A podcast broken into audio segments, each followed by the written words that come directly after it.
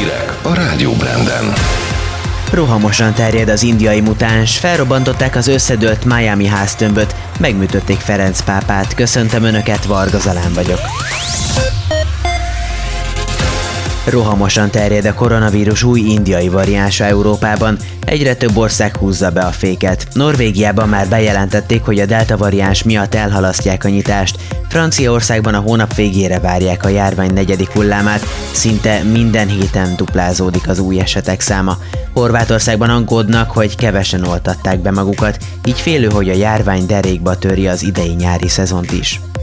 Világszerte pedig már a 4 millióhoz közelít a járvány halálos áldozatainak a száma.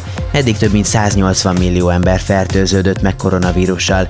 A delta variáns terjedése miatt újabb járványhullám érte el Spanyolországot is, ahol napok óta 12 ezer fölötti fertőzés számot regisztrálnak, a betegek kétharmada 30 év alatti fiatal.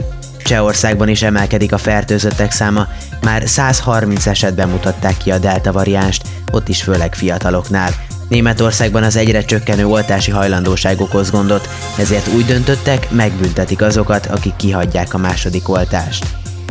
Rendkívüli kampányjal próbálják rávenni az oltásra az osztrákokat. Bécsben egy filmfesztivál közönségének ideiglenes oltópontokat állítottak fel. Tirolban vasárnaponként időpontfoglalás nélkül lehet oltást kérni. Linzben egy plázában bárkit beoltanak a Johnson Johnson egy dózisú vakcinájával. Ausztriában a tartósan alacsony esetszámok ellenére az új megbetegedések felét már a delta variáns teszi ki.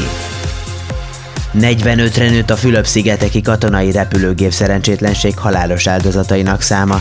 A gép 92 emberrel a fedelzetén a leszállópályánál földbe csapódott és kigyulladt. 42-en a gépen, hárman a földön vesztették életüket. Sokakat kimentettek a roncsok közül, de öt embert még keresnek. Egyelőre nem tudni mi okozta a balesetet. Felrobbantották Miami-ban azt a 12 emeletes épületet, amelynek egyik tömbje másfél héttel ezelőtt dőlt össze. A mentő alakulatok eddig 24 holttestet találtak a romok alatt, 121 embert eltűntként tartanak nyilván. Az épület megmaradt részét azért robbantották fel, mert Florida felé közelít az Elza nevű trópusi vihar, és az erős szélben lesodródó épületdarabok életveszélyesek lehetnek. A vihar várhatóan kedden éri el Miami-t. Kubában is áradásokkal, illetve földcsúszamlásokkal fenyeget az Elza hurikán, emiatt 180 ezer embernek kellett elhagynia otthonát. Az elmúlt napokban több karibi szigeten jelentős károkat okozott, és legalább három ember halálát okozta a trópusi vihar. Floridában 15 megyében rendkívüli állapotot rendeltek el. Megkéseltek két férfit egy németországi menekült szálláson. Egy 25 éves afgán férfi megölt egy azerbajdzsáni lakót, egy német férfi pedig súlyosan megsebesített. Elmenekült, de elfogták. A gyanúsított 2015-ben érkezett Németországba, és három éve élt a szálláson. Menekült kérelmét elutasították, de megtűrték az országban. A gyilkosságot feltehetően ittas és bedrogozott állapotban követte el.